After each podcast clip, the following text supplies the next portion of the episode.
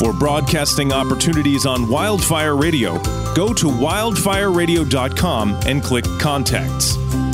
For advertising opportunities on any of our shows, go to wildfireradio.com and click on Advertise. And remember, for all of your concert and sporting event tickets, go to SeatGiant.com and use code WILDFIRE at checkout for a great discount.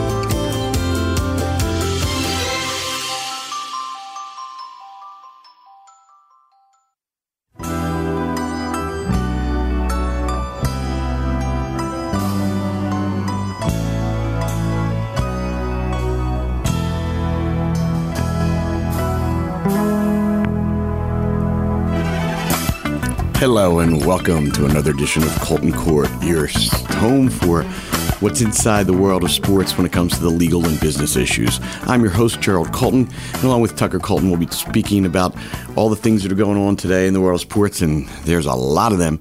Um, and over the next hour, we will go over a lot of them and what's been happening recently. The whole climate of the sports world right now and um, a little look ahead as well. Um, and we will be joined later in the show by former NFL star linebacker Brian Simmons, who always lends an interesting perspective on, on issues both on and off the field. But good evening, Tucker. How are you? Good evening. Glad to be back. I know I missed a few shows, and I have a lot to catch up on and a lot to talk about today. So looking forward to it somehow we carried on without you, but it wasn't quite the same. So, lot to lot to go over today, and, and certainly um, uh, a little bit more of a firestorm and hotter topics going on right now because yesterday was week three in the NFL, and uh, of the 2017 season, and during which we really saw unprecedented things happening. And as we look back over the landscape of the last year in the NFL, we had a movement gaining momentum. It was started originally by Colin Kaepernick and was started very quietly as he did a silent protest initially and sat on the bench during the national anthem for the, while playing for the San Francisco 49ers during exhibition games. No one took notice at first, and then it got attention after the second or so week, and it started to build momentum. A couple other guys joined him in his protest, and he on his own, um, took the initiative to speak with some people, realized that his sitting on the bench offended some people, and so he then changed it and, and to me, sort of artfully took a knee during the national anthem. And a few other people around the league followed suit. Um, this year, Marshawn Lynch was doing things, and uh, it was was sitting down in Oakland. We had Michael Bennett in Seattle, and a few others, but just a handful. And then the president of the United States went on on to say some things in Huntsville, Alabama on Friday night, and they were pretty inflammatory and basically said that NFL owners should fire fire the SOB, and that were in his words. He went further um, if so, if somebody doesn't stand for the national anthem, and that just lit a, an unbelievable firestorm in the NFL, and we saw players join together and teams take actions in ways we never had. Tuck, so so talk about what your observations were yesterday during an NFL day like no other. Well, as someone growing up went to was fortunate enough to go to a lot of sports games. I've always taken pride in being able to stand for the national anthem. It's a minute and a half long song, and it's a moment that happens before any game. You could go to a basketball game, baseball game, whatever it is. They're going to play the national anthem, and I've always stood for it. Very prideful of my country, all the opportunities I've been given by living in America. And yesterday was definitely something crazy as far as the protests. I've never before heard of teams not even showing up on the field for the anthem. So that in, and of itself, I know the Pittsburgh Steelers did it among a few other teams. I know this Sunday night game that the Raiders, the entire team was sitting on the bench. Not the entire team, but probably a good majority of the team was sitting on the bench, interlocked arms as the anthem went on, and just not standing for it. So they're definitely expressing themselves the way they want to. Yeah, and, and, it's it's really interesting that to me it's just further foolishness offer, uttered out of the White House, but instead of having a divisive effect, it's actually having a unifying effect, at least as far as the players are concerned, because the protests were sporadic. Um, a lot of people did not join in or feel it was appropriate. And now the protest has changed tenor. Initially, Kaepernick starts it to protest really the brutal treatment of some African Americans at the hands of police. That was his original purpose of his protest. Um, whether or not sitting down for the national anthem is the appropriate venue for that and, and, time to do that kind of protest was part of the debate. But we've had Albert Young on in the past and some other people that felt that at least it got the subject being talked about. It started dialogue, and it did so, and it's probably cost Ka- Colin Kaepernick his career. And I will say this you know, look, there's a lot of reasons to probably want to be an NFL owner. One, it means you're a billionaire. But if I were an NFL owner today, I'd probably give Colin Kaepernick a job just because the guy deserves to be employed. Look what he started, and he's the one who's really taking the brunt of it while this has gained so much momentum. But the, the protest that was originally what Kaepernick had in mind has changed now because after the comments from the White House and all that has happened from the White House that has been found insulting in the African American community, in the sports world, um, now it galvanized the players to really unify, and it became a protest to me against Trump. What were your feelings? Yeah, I actually agree with that. And the crazy thing is that the president has become synonymous with the national anthem, which, although he does represent our country, the national anthem represents the people of the country, which, in my opinion, is way bigger than anything else. And for them to be protesting that, in my opinion, I personally don't do it, and I wouldn't do it do I understand why they're doing what they're doing? Yes. But as far as the entire protest, I think they are being vocal enough that it's not towards the country and that it's towards the president. Yeah, I mean, listen, there, there's a lot of different issues here. We we are also on the start of NBA training camps. And every NBA training camp kicks off with a media day, and that's happening throughout the NBA today. And Gregg Popovich, the pretty, um, not necessarily most media friendly, but outspoken at times coach of the San Antonio Spurs, he had great things to say, um, speaking of the point of view of, of what it's like that white people have an advantage starting off in the country. And here's a guy who's made his living coaching a majority African American players. And certainly he has a good feel for a lot of what is being expressed now by these athletes and what they are going through and what they're feeling. Myself, as a sports agent that's represented mostly African Americans, I've always been extremely sympathetic to these types of feelings. And it's amazing that our White House has no sympathy whatsoever. And, and what really set this off the most in my mind was the fact that after Charlottesville, the, the president basically took this neutral position that both the protesters as well as white supremacists were sort of on equal footing. And then yet he wants to tell the NFL that they should fire people, and he calls them SOBs, not even people, doesn't even give them that kind of respect for not standing for the national anthem. Yeah, and he's I, I read somewhere the language that he uses is very important, and I read somewhere that he said something about the white supremacists. He used the term "fine people" of some sort. I'm not sure exactly how, and I don't want to misquote him. But there's a lot of comparison to him calling those white supremacists the fine people versus him calling the NFL players the SOBs that he did, and them choosing to kneel. And it's just obviously it's totally out of context, but at the same time, it puts it in perspective that maybe things aren't how they seem, and like obviously we can only see the world through our perspective.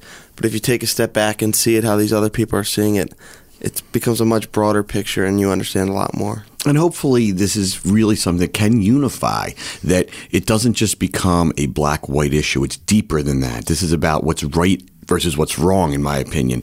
And I think that most people come down on the same side as these players are, um, and probably anti the president's comments. He also, you know, he's never at a shortage of what to say. He also tweeted about Steph Curry this week, weekend, and um, it is, has become a tradition over the years, whether right or wrong, that the winning sports teams in the in the professional sports leagues and then some other things such as college the college basketball champion and the college football champion and the Olympic Olympic champions and things like that are invited and honored at the White House. Um, it's pretty controversial as to whether some of these athletes want to actually go and be honored by this president because they don't necessarily respect him or want to be in his company. And so the president tweeted about how since Steph Curry has indicated some hesitancy about going that he was rescinding the invitation to the Golden State Warriors, which caused a whole different thing with LeBron coming out and, and another firestorm that was just unnecessary and precipitated by an unnecessary comment. Yeah, my favorite thing was there were a few tweets from athletes saying that people always tell them to stick to, to stick to sports, and they were saying he should stick to his politics, and I just thought that was a little bit funny. But as far as the tweeting stuff, I think it's totally unnecessary and uncalled for. First of all, for him to rescind the offer after Steph's already said he wasn't going to come, LeBron even said something about it. That's kind of a joke, and then Second of all, there's way better ways to handle that. You don't need to take it to social media like 16 year old kid would do. You can handle it professionally, handle it like the leader of the country should, and deal with it in the right way, and maybe not get the negative backlash for what he did that he is getting right now. Tucker, you know, a lot of times athletes are painted as sort of the dumb jock. And I really have had the privilege of knowing so many and representing so many over my professional career. And for the most part, I find them to be highly, highly intelligent. I don't think you can actually make it without having a great degree of intelligence, whether it be in your sport or on world issues or whatever it might be. And they also have way different experiences than most people. And I just find them to be a fascinating group. And I think one of the great things that is coming out of this is that a lot of extremely eloquent players have come forward and expressed their views, and I think it's really gained a lot of respect, and I think it's casting them in a rather good light. Well, I just think that the platform they're on is so valuable, and people always love them for how they play the game, and they love to watch them and admire their talent. But for them to speak the way they do on stuff and support the different groups that they do and people from different backgrounds, and they're able to actually connect with their fans through this stuff, and I think there's a lot of value in that. And when LeBron says something about people from an inner city or people of African American descent, and people can rally behind that, and that's their favorite player. So it's like a cool thing to be able to personally relate to someone that you admire so much. I mean, after this Steph Curry tweet that the president issues, as well as the Golden State Warriors coming out saying, you know, the invitation has been rescinded, not just at Steph Curry for the whole team, and it takes them out of the uh, sort of the controversy and the awkward position as to whether they go or don't go, and who goes and who doesn't. So it's probably best that it came down that way.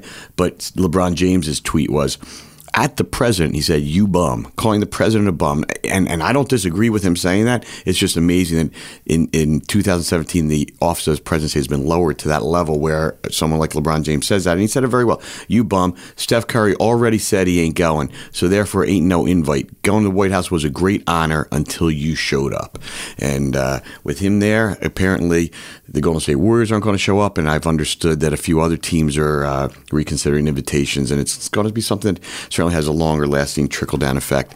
Um, the Patriots went there this year with some controversy, which leads me to some other points about this. It, it, came out this week, and it probably was out there before. It's just in light of all this stuff going on with the NFL that eight owners contributed at least a million dollars to, to Donald Trump's campaign or inauguration. And it gets to the point of um, as to how political influence works, that they felt it necessary or in their their best interest for both their probably personal businesses as well as the NFL business because a lot of these things that happen with the NFL wind up in litigation or they need to enjoy their antitrust privileges that they have and so they want to continue to have that influence on the White House on potential court appointments and things like that but when you see that kind of corruption it breeds a bad feeling when their players are being criticized by the president himself, yet these owners are supporting the president. Yeah, it's definitely a conflict.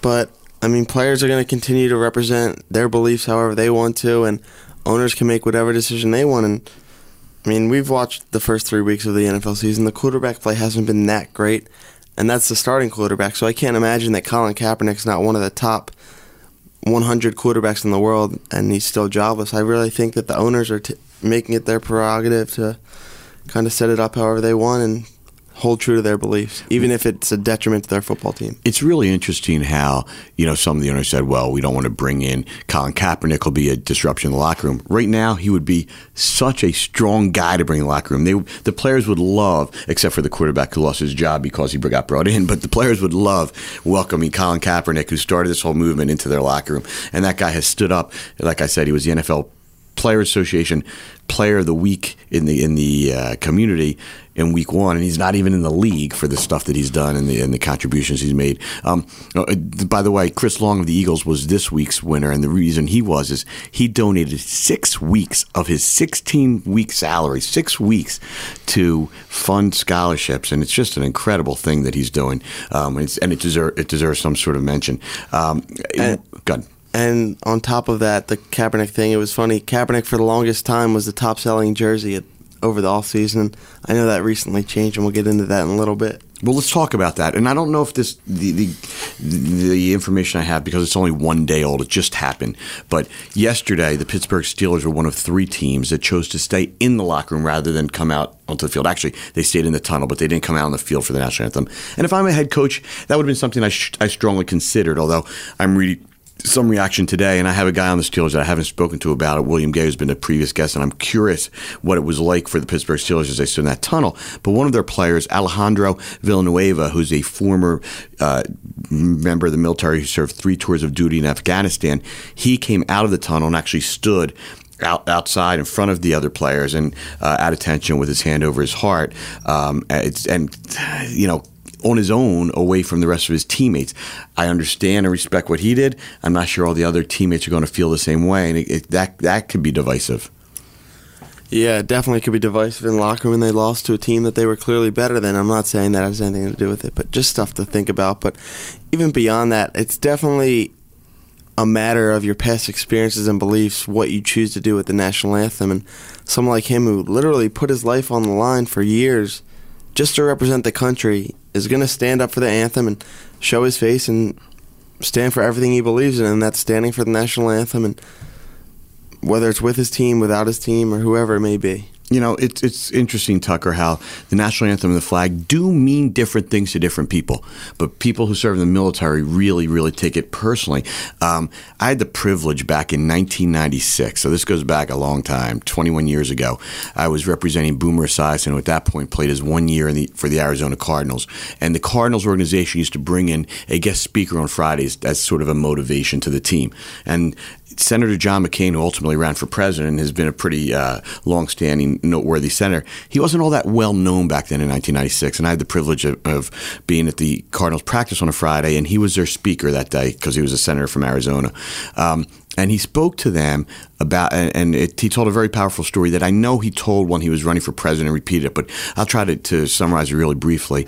And he said when he was a prisoner of war in Vietnam, one of the people he was a prisoner with took, they, they would get their mail and other things in these ribbons, and they were often red, white, and blue. He took and collected these ribbons and sewed out of those ribbons a flag into the inside part of his jacket. And each night before they went to bed, he would hold open that jacket, and all these prisoners of war from the United States would say the Pledge of Allegiance. And John McCain said how much that meant to them all sort of a, being a part of a team every night, and it really the the Pledge of Allegiance and the flag meant so much to them. And this going back, he told this story in 1996 is when I heard it, and it happened to him in the early 70s as a prisoner of war. And he said that one night the Vietnamese found this flag, took this person who had it in his jacket outside, and beat him badly with all the other prisoners hearing it just outside the, these thin walls.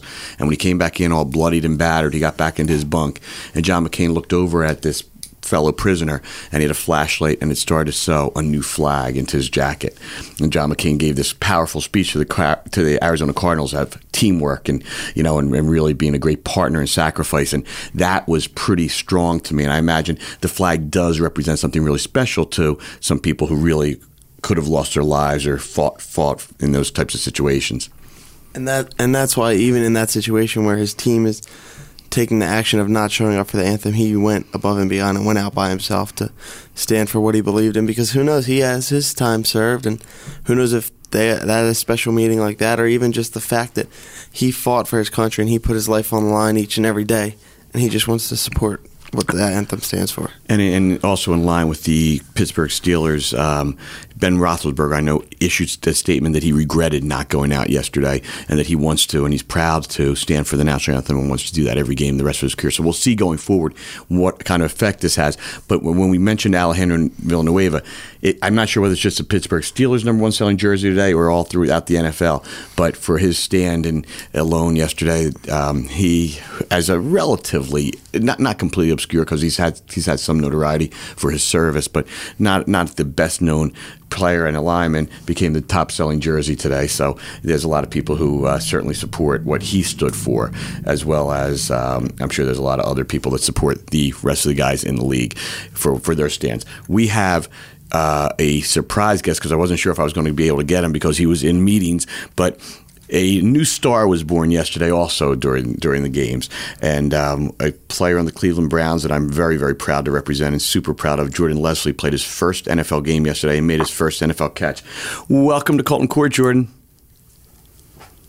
Hey, Gerald, how you doing? Good. You didn't even know I had this show, so so surprise to you. But we have a lot to talk about, and and we do a a sports broadcast podcast every week. I'm here with my son Tucker Colton, and we talk about this the business and legal issues. But I wanted to have you on today for a bunch of things. So thanks for joining us. First of all, congratulations on your first NFL catch, your first NFL game. Uh, I really appreciate that. And hey, Tucker. How you doing, Jordan? So Jordan, look, there's there's different ways to make splashes in your first career game, and this is you, know you're not a newcomer to the NFL. It was just the first time to actually dress on a regular season NFL Sunday. This is year three. You spent most of the last two years on different practice squads and finally broke through here and, and, got your first NFL regular season game time. So, in your first game, in your first catch, you had the number two highlight of, of the entire sports world on Sports Center, um, Play of the Week. Talk about it. You know, I, really feel like it should have been number one, but me too. Uh, you know, Odell was always going to win. well, Beckham was a touchdown, and yours was just to the one. But go ahead. Exactly, but uh, you know, it was just you know a design fade call, and you know I beat the corner on a release, and uh, you know Kai just threw a great ball. And I was able to locate it, and you know it was a little high, so I kind of put one hand up, and you know I, I practice it every day. I practice, and before the games, you know I just work on all my one-handed catches. So right hand, I'm you know really confident in it. And so, you know, right with my hand up, you know, I expect to catch the ball. And so, it, look, maybe it looked like you were expecting to catch it. No one else would have expected you to catch it. It was tight coverage. It was a big play, and it was a unbelievably spectacular way to have your first of what I hope will be very, very many catches. So, but you you joined the NFL for your first game on a very interesting Sunday, Jordan. Um, we've been talking about all the things that happened in light of Trump's foolish comments and it's sort of the way it brought all the players together. And I know uh, the Cleveland Browns had some interesting things on the sidelines. Talk about what occurred in your locker room and the reaction of the players and what it was like being a part of that. Well, you know, we have a we have a great leadership in our locker room, and you know, guys like Christian Kirksey, uh, McCourty, people like that. You know, they they came to us and kind of just wanted to hear our, our ideas of you know how we could you know, come together as a unit and come together as a team to, you know, to protest. And, uh, you know, we didn't want to do anything outlandish. We wanted to, you know, the game was the most important thing on that Sunday, and the most important thing was to win. But, you know, we took a lot of suggestions, and, you know, several players decided to take a knee. And, uh, you know, I stand by them just because, you know, that, that's family.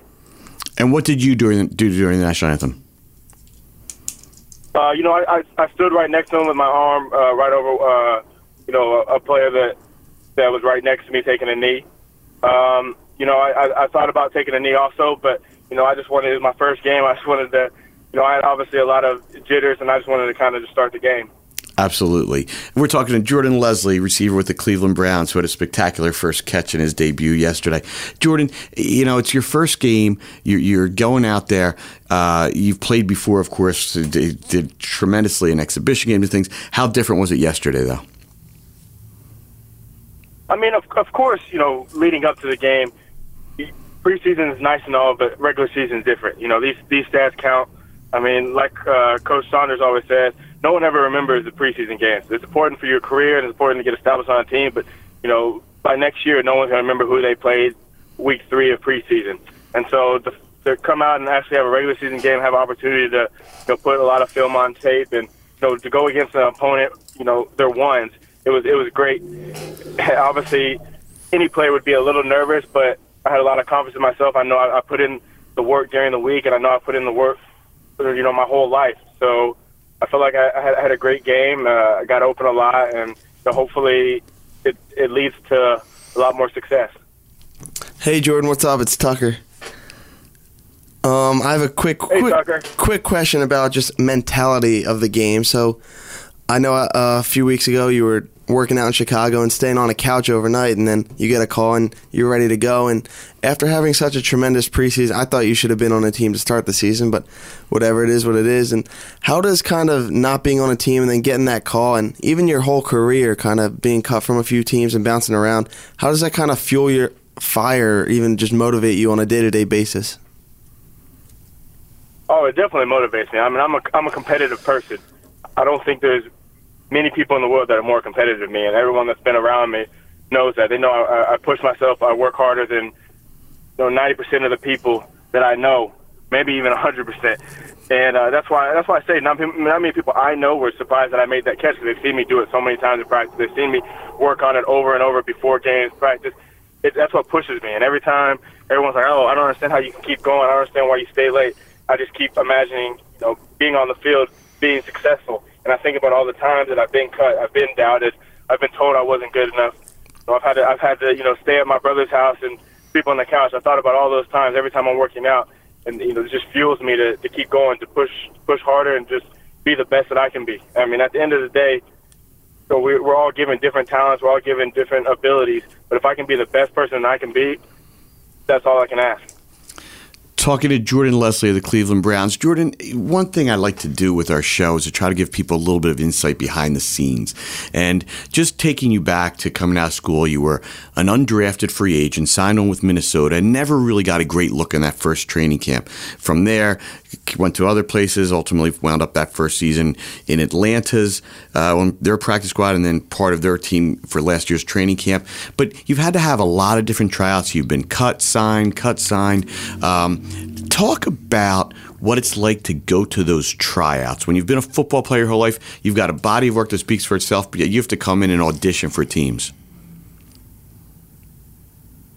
No, it's it's, it's real hard, honestly. Um, it's it's hard to show somebody in an hour or thirty minutes that you you deserve to be in the NFL. You deserve to be on their team. I mean, I don't think there's there's any way in thirty minutes to an hour that you could you could find you know, something small enough to to make someone, you know, give give more to the team or add add some type of ability to any team. I feel like you have to watch more tape. You have to go over things like that. And I, I feel like more often than not, it it comes down to those workouts. How many catches you get during those workouts? And honestly, the hardest thing about going to workouts is, you know, if you perform the same as another player, they're always going to see, well, you know, he has active stats basically. He's, he's been in regular season games. He, he knows what he has to do on the field.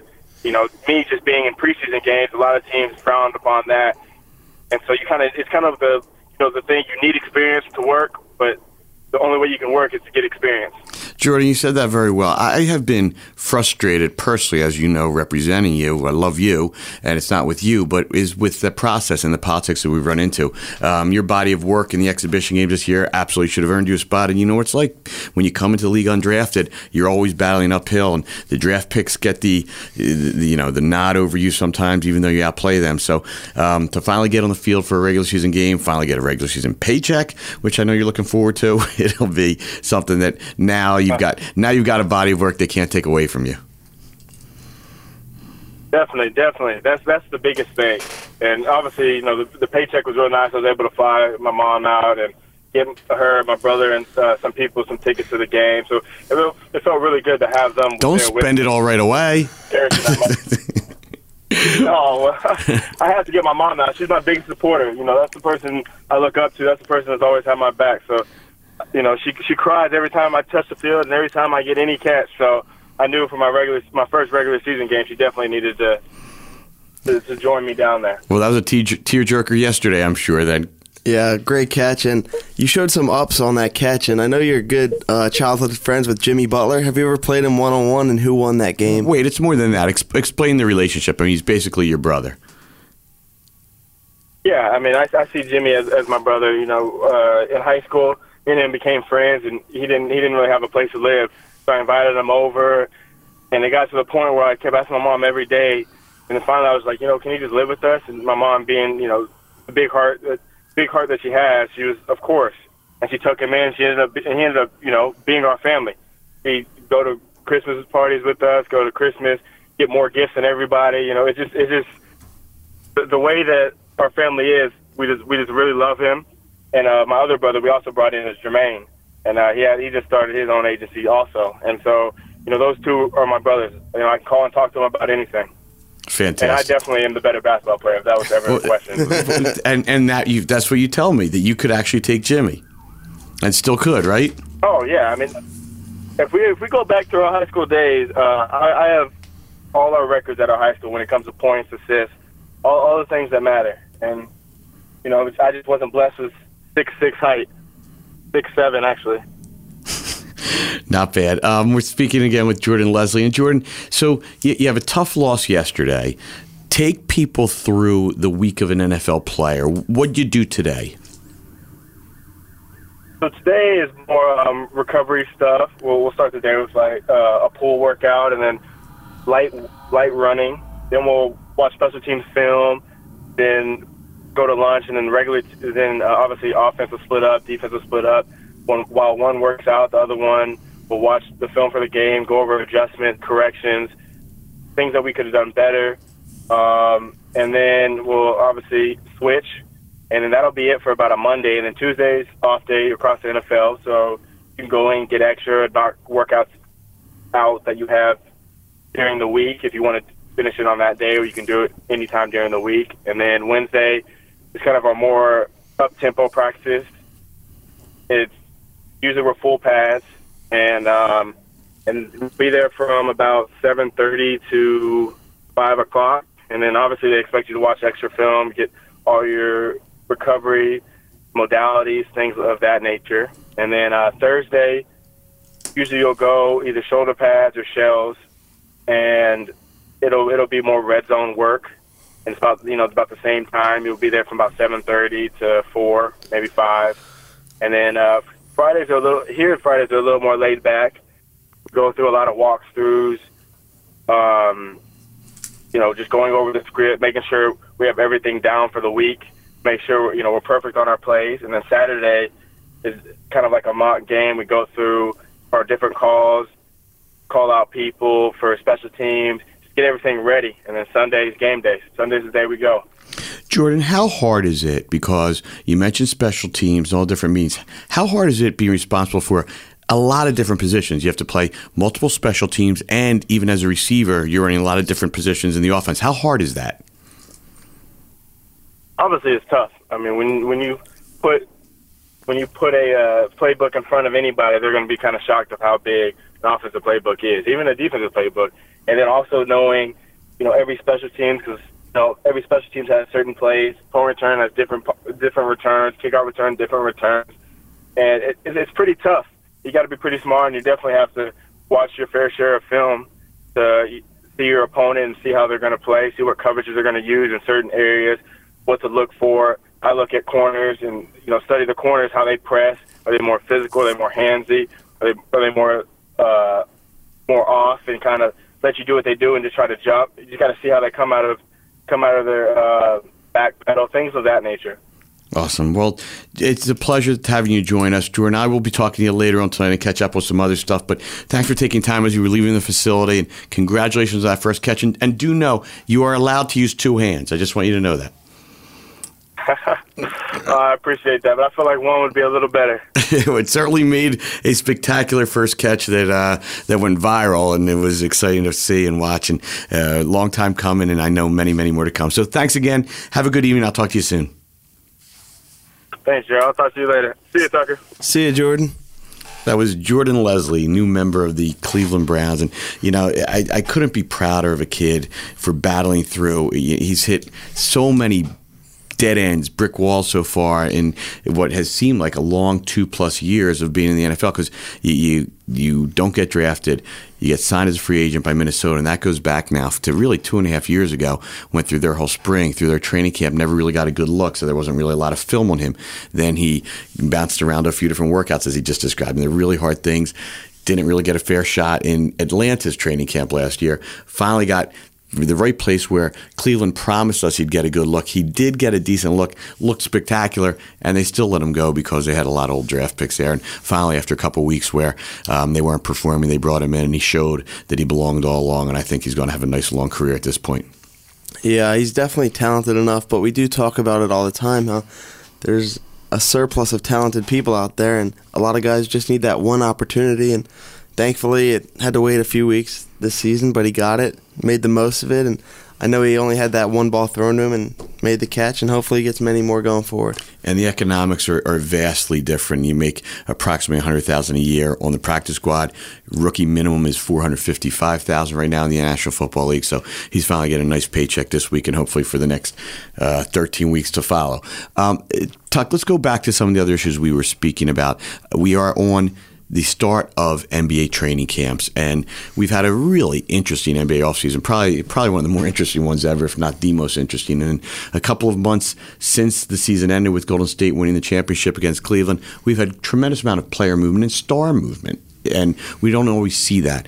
Um, and I think that we have seen so much more so in the NBA over these last few years, and, and it's certainly not going down. The strength of the stars in calling their own moves. And we saw. Um, Kyrie Irving surprisingly expressed dissatisfaction in Cleveland and orchestrated, in essence, his own move to a contender to a great team, a great landing for a guy who's disgruntled.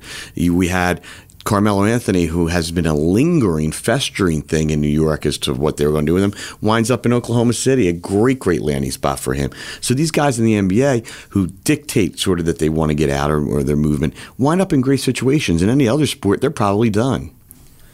Yeah, and it's crazy to think that in a game like basketball, where one guy can probably make the biggest difference in a sport on the court at a given time, that it's the superstars in that sport calling the shots. Whereas football, say a superstar cornerback goes, to, I want to go to this team. Even Josh Norman a few years ago, he didn't want to sign the franchise tag, wound up going to Washington, signing a deal.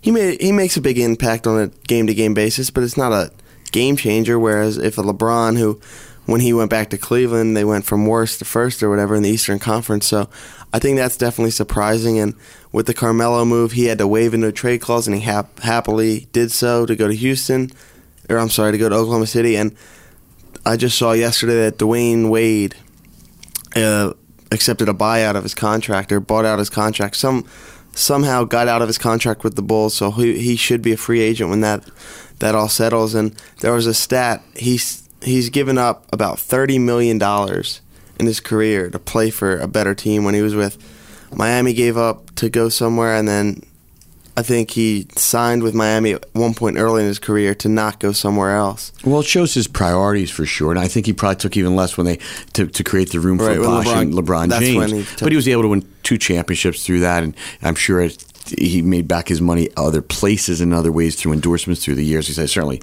we don't need to have a collection for Dwyane Wade, but that is a lot of money to give up, and it shows where his priorities are.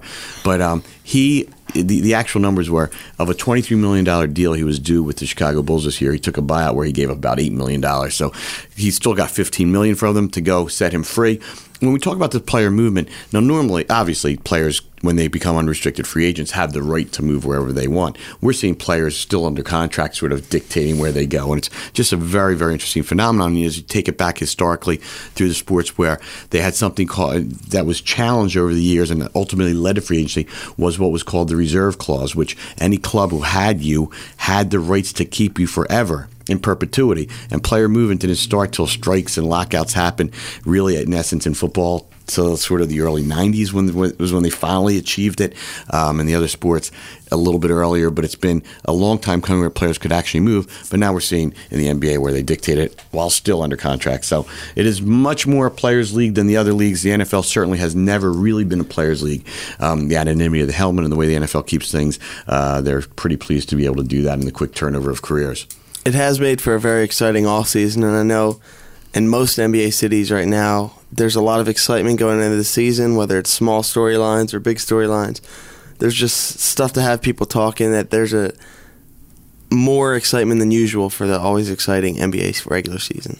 Well, we're seeing even here in Philadelphia, where we're based, um, the Sixers have some pending decisions to make with some of their good young talent, as they have had the rise of these guys that have draft, been drafted over the years, and there's a lot, a lot of excitement surrounding the Philadelphia 76ers. But one thing is that Joel Embiid, their star center, who has only played 31 games in the first three seasons of his career, but they were a spectacular 31 games, is now eligible to have an extension of his rookie deal as long as they do it before the start of season on October 16th. So they have a short window left to do so.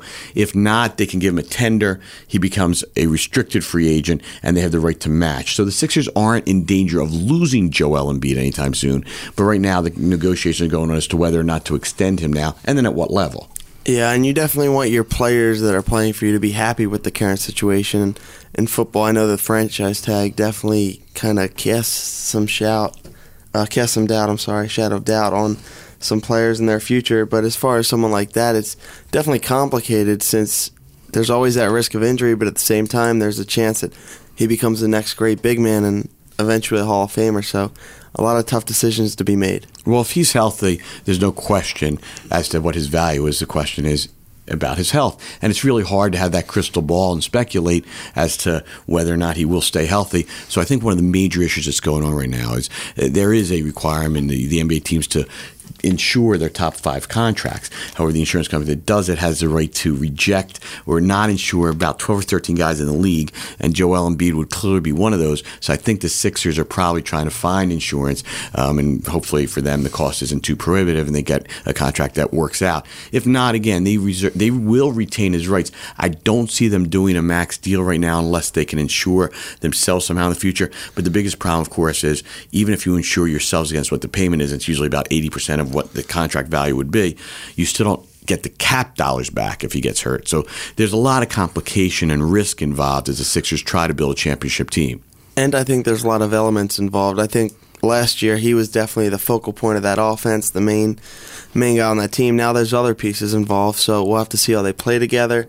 We'll have to see what strengths work with what and what weaknesses don't work together and how everyone, especially Joel, can be used going forward with this roster and we will see. But it's uh, an exciting time of year. It's sort of when all the sports converge. We are toward the latter part now of NHL exhibition games, with the start of the season right around the corner.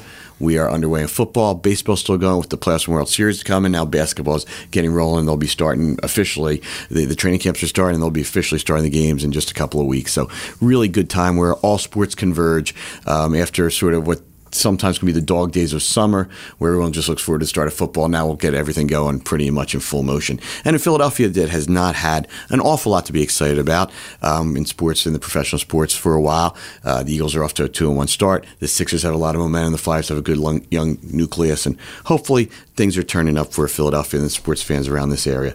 Um, I, there's something I want to touch on, Tuck, as we've been talking about Donald Trump and um, the crossover really that comes from the White House and politics into the sports world. And we started this show initially to sort of give you an alternative to what happens on the field, to look more at the legal business issues. But I think everybody's talking about the legal business issues now and not a whole lot of what's going on the field. I think the mainstream sports talk shows certainly are as well because uh, we've gotten in the realm where the story is the politics in a large way. But Donald Trump has a long history with the National Football League. In 19, in the early 1980s, um, it officially first season was 1983. Uh, the United States Football League, the USFL, started what was a spring summer league, and it was a good league. It was of all these the startups and the, the things that have tried to challenge the other professional sports leagues over the last several decades. The USFL was the most entertaining, most legitimate, and they had players such as Reggie White. Steve Young, Jim Kelly, Herschel Walker, on and on. And the Philadelphia Stars um, won two out of the three championships. The last one they actually won is the Baltimore Stars because they moved down to there. They had lost the Colts, and they felt that that would be a better spot for them to engender fans. But they played at Veteran Stadium. They had a really good team. Back then, the um, the, the Stars always felt they would have actually beaten the Philadelphia Eagles, and they may have. It was the best Eagles g- generation, and just really, really good players, and a lot of which went on to very good NFL careers. Sean Landeta was a punter for that team, went on to be uh, an all-decade punter in two successive decades and a champion with the Giants. It was a, te- a league that really had some good talent, but in in getting that talent, they were losing and bleeding a ton of money. They lost something like two hundred million dollars collectively over their uh, three years of operation. And Donald Trump was the owner of the New Jersey Generals. He spent a fortune to bring in Herschel Walker, um, who was the, the star college running back, and he spent three years in the USFL before going to the NFL. So he paid Herschel a ton of money, and he was the face of the New Jersey Generals. And Trump wanted to challenge the NFL. His his real goal, it seemed, was to be absorbed by the NFL and to, to merge. Uh, and so he thought that they should take them on and forget the spring summer league, which was somewhat working because, as you know, there's a little bit of void in sports then.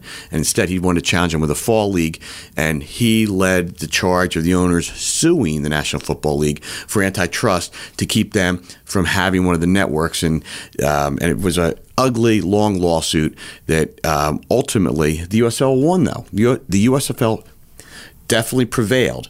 They found that the the NFL was in violation of antitrust laws, but the jury was really very confused by the way the testimony went. Do you have any idea what they awarded the USFL as damages from the NFL?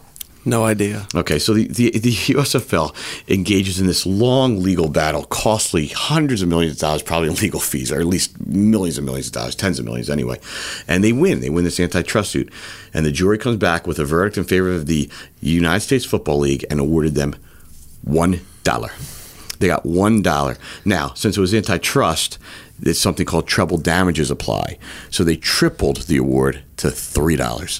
and apparently that check actually still exists. But in the meantime, it bankrupted the league, and all the uh, all the other USFL owners always blame Donald Trump for ruining their league. So he has this long-standing feud with the NFL. He really does. He tried to become one of them, tried to become a member of them, and sued them and challenged them. Um, and now here we are, 30 plus years later. About because in 1986 was when that verdict came down. So 31 years later, now he's in the White House. Who knew? Who could have foreseen that? And uh, still causing havoc in the NFL. Yeah, that's definitely something to note, and I'm sure not a lot of people know that. So thank you for that historic fact. Yeah, well, you know, when when your life becomes a history channel and you've seen it all, um, I lived in those black and white times. so, but the Philadelphia Stars were a really entertaining group. We've had, you know, when you back go back over time, they had the American Football League for a long time in the NFL, and that ultimately did merge. Uh, and we've had we had the American Basketball Association, which did ultimately merge with the National Basketball Association, and those things both happened. The AFL merger with the NFL happened in the late '60s. Um, the NFL or the NBA merger with the ABA happened in 1976, and you also had the WHA merge with the NHL in 1979. So, so there were there was precedence for mergers, and uh, that's sort of seemed to be what the goal was of the USFL, and or at least of Donald Trump, and it never quite happened. Um, and probably good riddance because it would be would be awful for him to be one of the NFL owners when all this was going on right now if, if he had ever gotten his wish. Um, Tuck, as we are on the dawn of the start of basketball and things like that. You've had the privilege of being both a Phillies bat boy and a Sixers ball boy. So you've stood with these athletes for the national anthems for years. what's your feeling when that happens, when that plays? I mean, you've been in uniform in a Phillies uniform, standing on that dugout step. I mean, I take great pride and honor that I'm allowed to have those privileged opportunities and work in those work environments and be able to call going to sports game work. So I'm thankful that my country provides that opportunity, and I've always chosen to stand and it's never crossed my mind to do anything else. I've gone out of my way many times to make sure that I was on the field for the anthem, even if I had other jobs to do or minor tasks. And it's pretty close to game time, so it's like the busiest time of my work. But as far as just respect for the country and respect for everything that I believe the the anthem and the flag itself stands for, I'm all for it and really supportive of the opportunities that I've been given, mainly because of this great country and and I, I know that a lot of players feel that way, and this thing has been quite a, quite a lightning rod. The NBA actually was where I am aware of the first protest was made, being made to it, and that was by Abdul Rahim Rauf, who we talked about. Wait, it was the former Chris Jackson, yes, Abdul Rauf, who who who did the um, protest while a member of the Denver Nuggets, and he started by sitting on the bench. Then he ultimately went into the tunnel and prayed to not be too much of a distraction. But I know that he was really. Um, kind of a champion of a cause that his teammates did agree with. Uh, it didn't get a whole lot of momentum back then, and it was a different time from a social media standpoint and political standpoint. And we didn't have a president who came out and spoke against him. But it was a pretty controversial thing back when he played for the the uh, Denver Nuggets in the '90s. Yeah, I mean, I don't know that instance, and I I've never heard of it before. But I mean, just seeing this stuff now, I just because I do something, I don't expect other people to feel the same way and have the same feelings about it. So I I do get that they they want to do their own thing, but I just hope it's for the right reasons and the NFL stuff seems like they're doing it for the right reasons, but when it becomes the wrong reasons and the issue gets even bigger and then there's internal conflict and other stuff going involved, that's when this becomes a real, real issue, like real issue. Well, Tuck, we're going to see um, more trickle down effect from this. We saw the NBA players through LeBron James and whatnot supporting the actions of the NFL players it's going to be interesting to see what happens in the NFL the, or in the NBA as we go forward. We saw the first Major League Baseball player take a knee yesterday.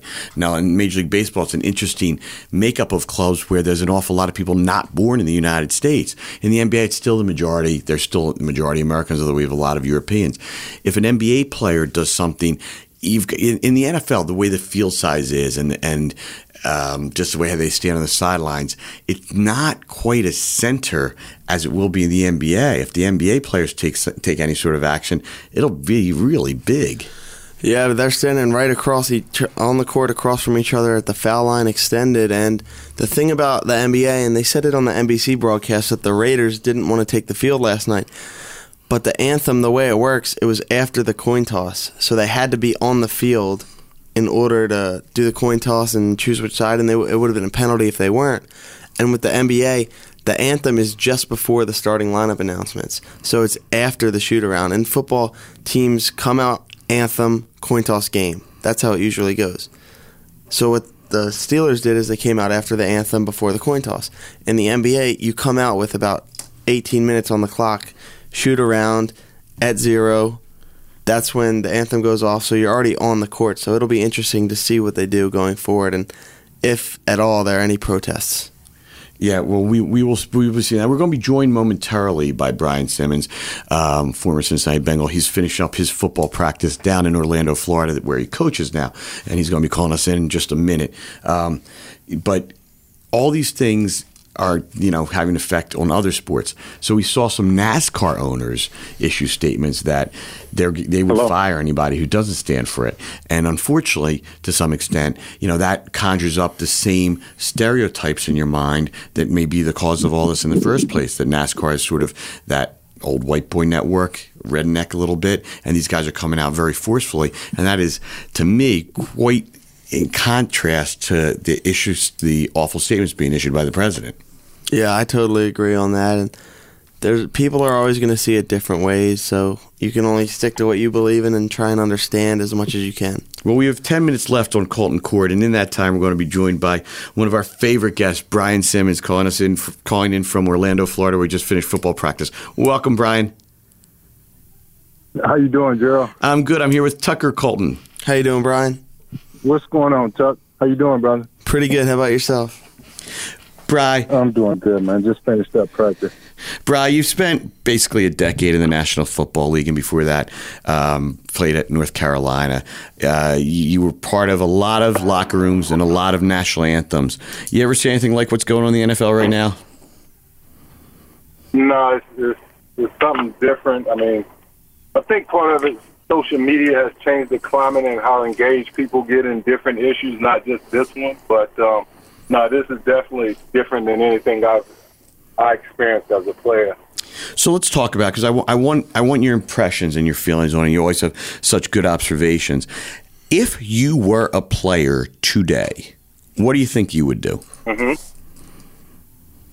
Um, I you know I I don't know what I would have done in the beginning, but I know once President Trump made the statements that he made, I definitely would have been a player that would have um, used that opportunity in some kind of way, whether it was standing in the locker room, taking a knee, sitting on the bench, or uh, something to you know to protest what he's saying.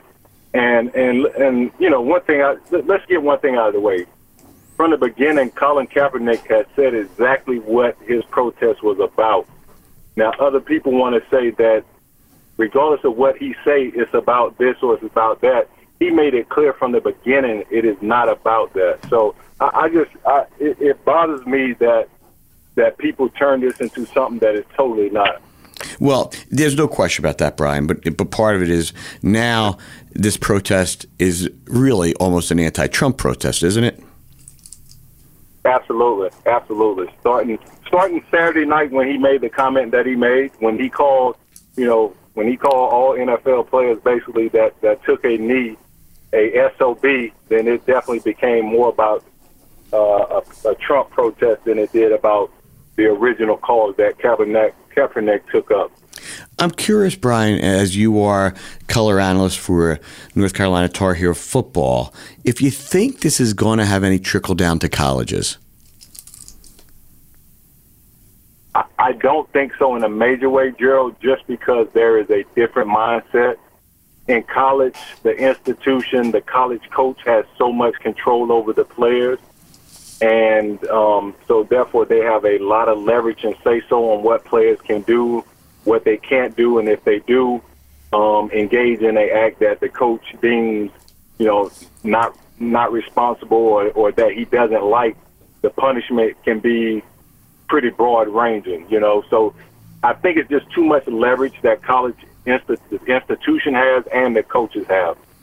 Okay, and and it makes sense, and it's hard to uh, put yourself out there when you're still a college player and you ultimately want to get to the National Football League and maybe get labeled a certain way. But by the same token, um, this thing this thing is going to gain continuous momentum and, and have cross sports impact as well.